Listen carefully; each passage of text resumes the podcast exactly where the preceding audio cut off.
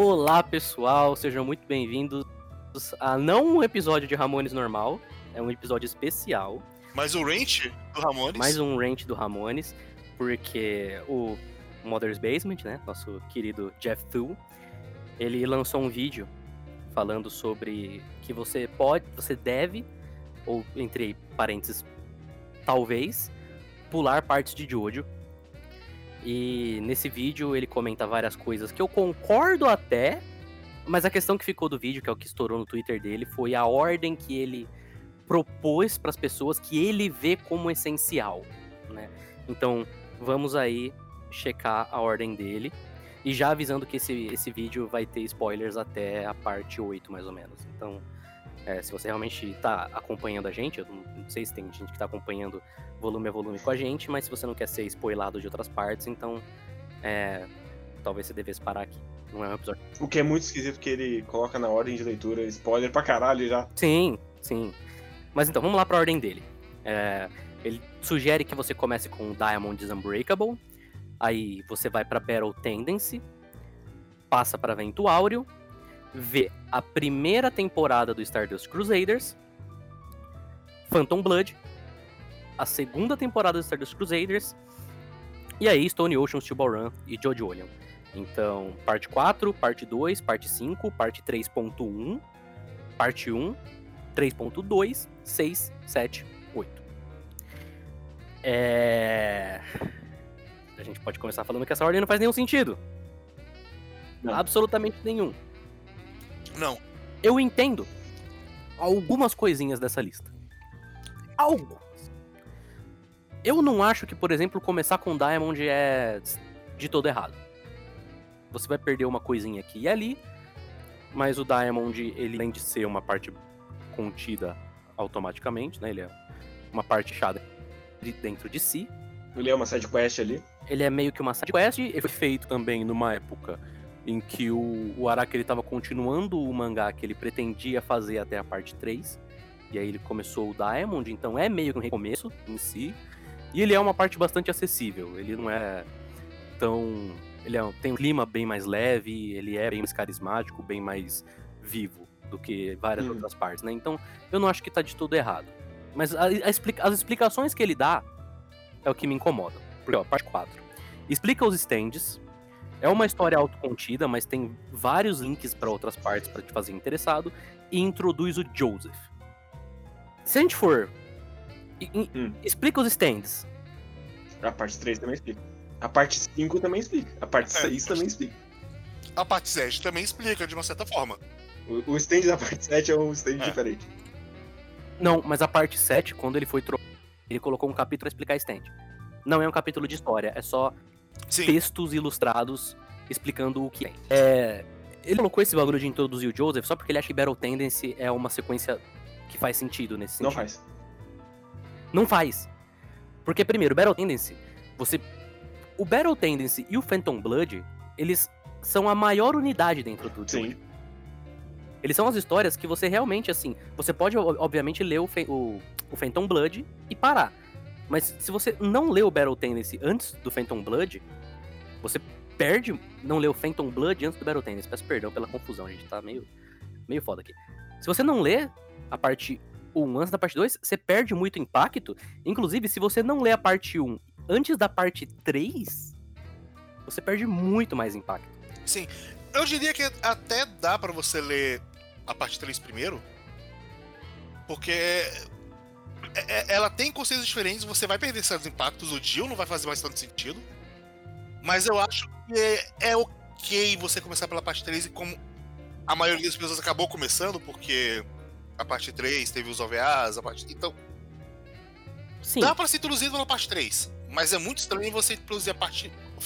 o Battle Tendency antes do Phantom Blood. Não tem o menor sentido. É porque uma das grandes coisas da parte 1 é o tanto que ela vai estabelecer o conceito de legado pra franquia inteira. Você não ter esse ponto e você não ter a morte do Jonathan no final da parte 1 tira o peso de muitas cenas nas outras, que é, caralho, talvez o protagonista morra.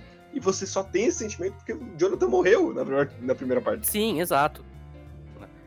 Eu também acho que dá pra você começar na parte 3. É porque assim, o Jojo, ele é feito pra você... Como ele passou tanto tempo em publicação, e o Araki, pra manter público novo, ele foi fazendo essa separação de partes, ele é feito pra pessoa poder começar em cada parte, digamos. Sim. Só que tem certas coisas que você vê antes de outras, vai impactar negativamente na sua assistida, digamos assim. Dá pra você começar pela parte 3. Eu acho que se você não quiser começar pela parte 1, a parte 3 é o mais ideal. Porque a parte 3 ela é uma parte que vai estabelecer não só vários conceitos dentro da história que vão permear pelo resto do mangá, como também a nova fórmula narrativa do Araki. Então, de certa forma, a parte 3, hoje, ela talvez seja até um pouco mais importante pro que o Araki tá fazendo no sentido narrativo do que a parte 1 e 2. Mas, só pegando aqui, Diamond, Battle Tendency, Golden Wind, e aí você vai pra Stardust. Você já perdeu. Primeiro você sabe o final da parte 3, porque no começo do Vento Aureo o Jotaro fala que aconteceu no final da parte 3. Você já, por exemplo, se você ler Diamond primeiro, o impacto do The World, porque vai pro saco. Porque o negócio do The World é que ele é um stand muito mais poderoso do que qualquer outro que apareceu antes. Se você foi pra parte 4, que você já tem, por exemplo, o Killer Queen Bites the Dust, ele é só mais um, sabe? Ele é um instante fortão, mas ele é só mais um. O King Crimson é a mesma coisa. Se você vê o Requiem, inclusive, foda-se. Sim. É qualquer coisa. O Power Level não existe mais se você faz essa ordem. E se a gente já caga pro Giorno, sem o contexto da parte 3, menos a ilha, tá ligado? Se você não tem qual é o peso de ver a história do filho do Dio, foda-se o Giorno. O Giorno já é um personagem de merda com o contexto que dirá sei. Sem contar que você também não entende o que é o Giorno, no sentido de que, tá, eu sei que Jojo é a história dessa família. Por que esse maluco tá aqui? Se ele é o filho do Dio, você precisa do contexto de que o Dio pegou o corpo do Jonathan. Pra você entender por que o Giorno se encaixa nisso e por que o Giorno é tão diferente do Dio. Sim, e até porque ele é tão carismático também. Porque tem essa ideia messiânica no Dio em todas as partes que ele aparece. E aí você passa pelas 3 partes que não tem o Dio em sequência. Você não tem peso nenhum no Giorno. Ele é só um cara loirinho. Sim. E novamente, não é que você precisa desse contexto pra entender. É só que você perde. E o que o Mother's Basement está propondo aqui é uma ordem que ele vê como ideal. É a ordem que ele pegou e sentou e falou, essa aqui é a melhor ordem, na minha opinião. É a ordem que eu recomendo. E eu ainda acho muito esquisito o jeito que ele separa o Jotaro nessa história. Porque o Jotaro da parte 4 é muito mais próximo do Jotaro da parte 6 do que o Jotaro da parte 3. Então você vai fazer um vai e volta do Jotaro. Sim. Até chegar em Stone Ocean é muito esquisito. E a mesma coisa pro Polnareff, que é uma grande questão. O Polnareff é o único boneco que sobrevive de Stardust. E você já sabe que ele sobrevive se você ler Golden Wind antes. E não tem nenhum motivo pro Polnareff estar em Golden Wind. Inclusive é muito estranho você colocar que isso aí é a introdução do Polnareff, porque ele... Não, é foda-se. É completamente foda-se. A introdução do Polnareff... O Polnareff só serve porque a parte 3 existe. Se não... Sim, porque ele é o fanservice. Olha só, o Polnareff voltou. Então, assim, se você não tem um contexto de fanservice, é tipo, ah, beleza, apareceu esse personagem que eu caguei. Aí depois você fala, ah, esse personagem que eu caguei, ele era importante, né? Nossa, olha só como ele era legal. Uhum. Mas o ponto mais maluco de todos é você quebrar Stardust em 2 e botar Phantom Blood no meio. Cara... Isso é o que mais me irrita aqui, porque ele tá tratando o Phantom Blood nesse contexto apenas como flashback do Dio. Apenas como contexto pra esse vilão. Sim. Sendo que o Phantom Blood, a gente comentou aqui até, ele é uma história muito fechada e com uma temática muito forte. Existem muito mais coisas ali no meio do que só a história do Jonathan e do Dio. Em questão de plot points e acontecimentos. E eu já acho muito esquisito ele tratar Battle Tendency só como o flashback do pai do Josuke. Aham. Isso já é torto o suficiente. Sim. Se você quer fazer uma uma parada pulando parte, corta a 1 e a 2 e não lê. Vai dar 3 pra frente, que seja. Eu acho mais justo do que você fazer essa salada bizarra. Sim. Ou, sei lá, corta a parte 4, parte 5, lê 1, 2, 3, 6. Que são as mainline. Sim. Sim. Eu penso muito nisso, porque... se você for... Se a gente levar em consideração a história que começou a ser contada na parte 1, as partes essenciais são 1, 3 e 6. Sim. Que é todo... a batalha Jonathan e Dio que vai se estendendo pelas gerações. Então, assim, parte 4 é, entre muitas e muitas aspas aqui, filler nesse contexto. Parte 5, bem filler. A parte 5 já é uma parte deslocada por si só. Você pode, se você quiser pular ela, foda-se. Se você quiser ver ela primeiro, foda-se também, sabe? Ela não tem impacto no resto das coisas. Ela tem participações de personagens no começo e só. Agora... é difícil até comentar isso, porque eu não sei se ele não fez isso de sacanagem. Eu não duvido que ele tenha feito isso de sacanagem. Eu não acho. Eu, conhecendo as outras opiniões dele, eu acho que é só uma opinião de merda mesmo, na internet. Uhum. Sim, mas a questão é que o vídeo onde ele fez isso foi muito um vídeo feito pra irritar fã de Jojo. Ele fala isso no começo, que ele não gosta mais de fã de Jojo, que ele quer irritar os fãs de Jojo. Então eu não duvido que isso aqui seja sacanagem. Ao mesmo tempo, eu não duvido que ele tenha feito isso achando que isso aqui de fato faz muito sentido. É que, sei lá, mesmo olhando só narrativamente, não como um fã, é idiota! Essa linha do tempo ela não faz sentido nenhum. Eu não sei por que não começar com o Steel Ball Run nesse contexto. Você lê Steel Ball Run e depois você lê qualquer outra parte. Tanto faz. Essa ordem, ela não tem uma coesão interna que faça sentido. Se eu fosse fazer uma ordem de Jojos fora de ordem, porque, sei lá, eu faria realmente, lê Steel Ball Run, depois de ler Steel Ball Run você lê na ordem, ou talvez você, tipo, Phantom Blood, Battle Tendency, Stardust Crusaders, e você vai pra o Stone Ocean, e você faz o que quiser com a parte 4 a 5, se é que você quer contar uma narrativa. É só muito maluco, é só muito esquisito. Sei lá, tem algumas coisas aqui que talvez façam sentido. Sabe, você pular do final de Stardust pra Stone Ocean, pra mim faz sentido. Mas sim, só se você considerar também a questão temática que a série vem construindo, o que ele já considerou nos outros. Sim, se ele fizesse uma linha aqui, tipo, sei lá, primeiro você lê a side quest, você lê a 2, aí você lê a 4, aí você lê a 5, aí você vai pra mainline, chamaria ok, acharia esquisito, mas ok. O problema é que nem isso tá em ordem, não tem nem... Ele inverteu o 2 e o 4 porque sim. É, talvez, sei lá, 1, 2, 3, 6, Steel Ball Run, porque... Ah, beleza, esse outro mundo, vamos ver aqui como é que tá, esse reboot. Uou, interessante. Side quests. Aí você lê JoJolion porque é o atual. Se fosse isso, talvez faria mais sentido? Possível. É porque eu acho também que você pular da 3 pra 6 é um salto muito grande, é um impacto muito grande em questão de narrativa. Mas... É, muita coisa muda. E eu acho que a parte 4 e a 5 elas são interessantes pra você ver a evolução do Araki. O Araki mudando, sim, como ele vai mudando as coisas, pegando consistência e tudo mais. E elas são uma expansão desse universo pra você ver o apocalipse que é a parte 6. Sim. A gente já tá liberado spoiler. Já. O universo acaba da parte 6. Você precisa ter mais vida, além de só uma linha de Dio e a família do Joseph. Então é meio que pra isso que serve a parte 4 e a parte 5 também. Sim. Pra você ver que tem mais coisas nesse lugar que valem a pena ou não. Uhum. Eu acho que se você não quer começar pela parte 1, dois caminhos ideais aqui. Ou você começa Steel Ball Run e aí você lê em ordem, e o JoJolion ou você lê depois Steel Ball Run ou depois de tudo, porque ele também é... Né? Talvez seja melhor até se você ler o JoJolion depois do Steel Ball Run e aí você volta ele em ordem. Ou Stardust Crusaders e aí você pega em ordem 1, 2, 4, 5, 6, 7, 8. Enfim. Sim. Isso sabendo que você vai perder muito de JoJolion sem saber o que ele tá quebrando. Sim. Porque tem isso também.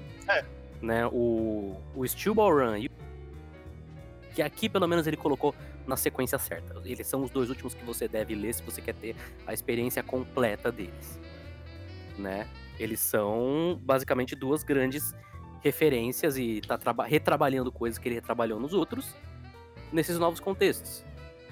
Então, você perde coisas se você não ter lido os outros antes desses, de fato. É, então, inclusive, o JoJolion, ele perde muito impacto se você não conhece a parte 4. Sim. Parte 4 e a própria parte 3 também, o JoJolion pega muito. Sim. Que a gente falou... É que a gente passou muito tempo falando que a parte 4 e a 5 eram muito... spin-off, entre muitas aspas. Uhum. E encaixando o JoJolion aqui, elas passam a ficar bem mais importantes. Sim, sim. Mas é porque aí também existe aquela, né, aquela separação mental que a gente acaba fazendo, de que existe Jojo 1, digamos, entre aspas, que é até a parte 6, e agora o Jojo 2, que é 7 e 8. Mas enfim, isso aí também não é exatamente uma coisa muito precisa. Né? Sim, sim. Enfim. Se você, por algum acaso do destino, caiu nesse podcast, você não conhece Jojo, você ouviu tudo isso até agora, e você tá pensando em seguir essa lista, não siga. Não siga. É que, assim, se você não conhece nada de Jojo, a gente só falou nomes aleatórios. Sim, é. Se você conhece alguma coisa de Jojo, você tomou spoiler pra caralho. Sim.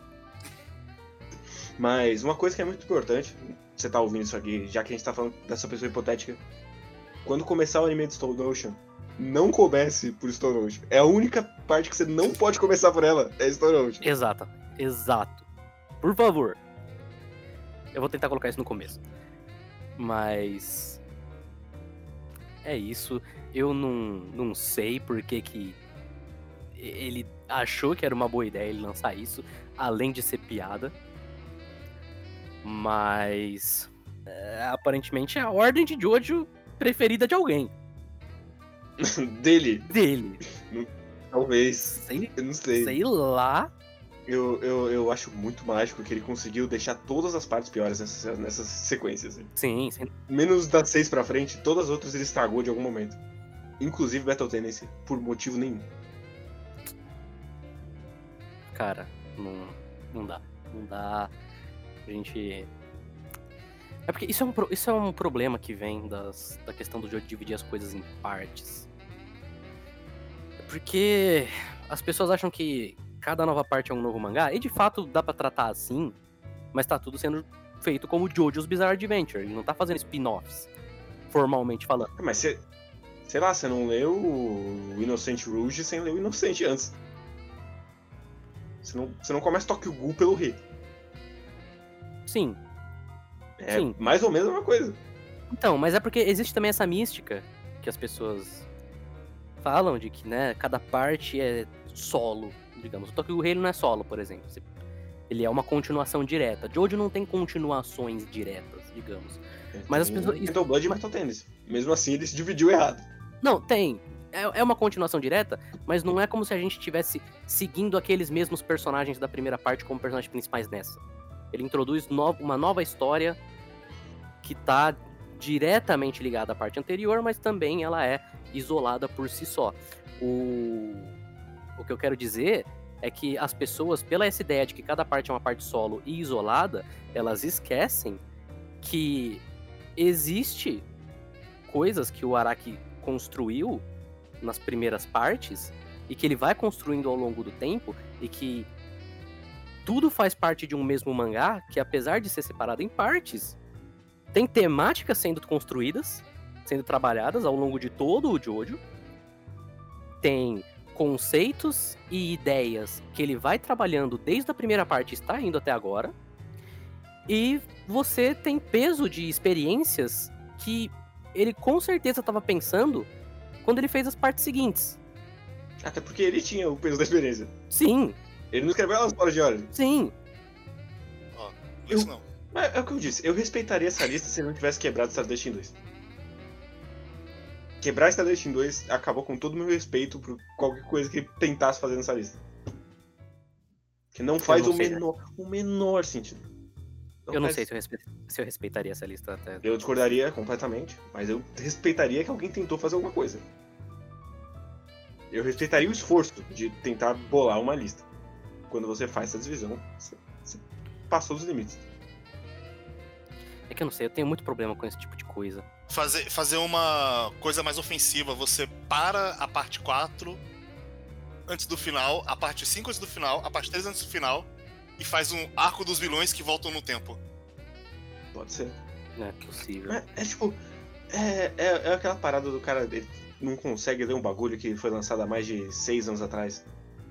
Então ele precisa ser o mais amaciado possível pra chegar em Phantom Blood. Uhum. E isso me incomoda um pouco. Sendo que já existe a solução pra isso, é só você assistir pelo anime. Sabe, o anime, ele dá uma... É uma forma de você ver Jojo que é muito mais fácil do que você ler o mangá. Inclusive, o anime, ele dá uma dupla amaciada, porque tem aquela versão resumida, não tem? Não.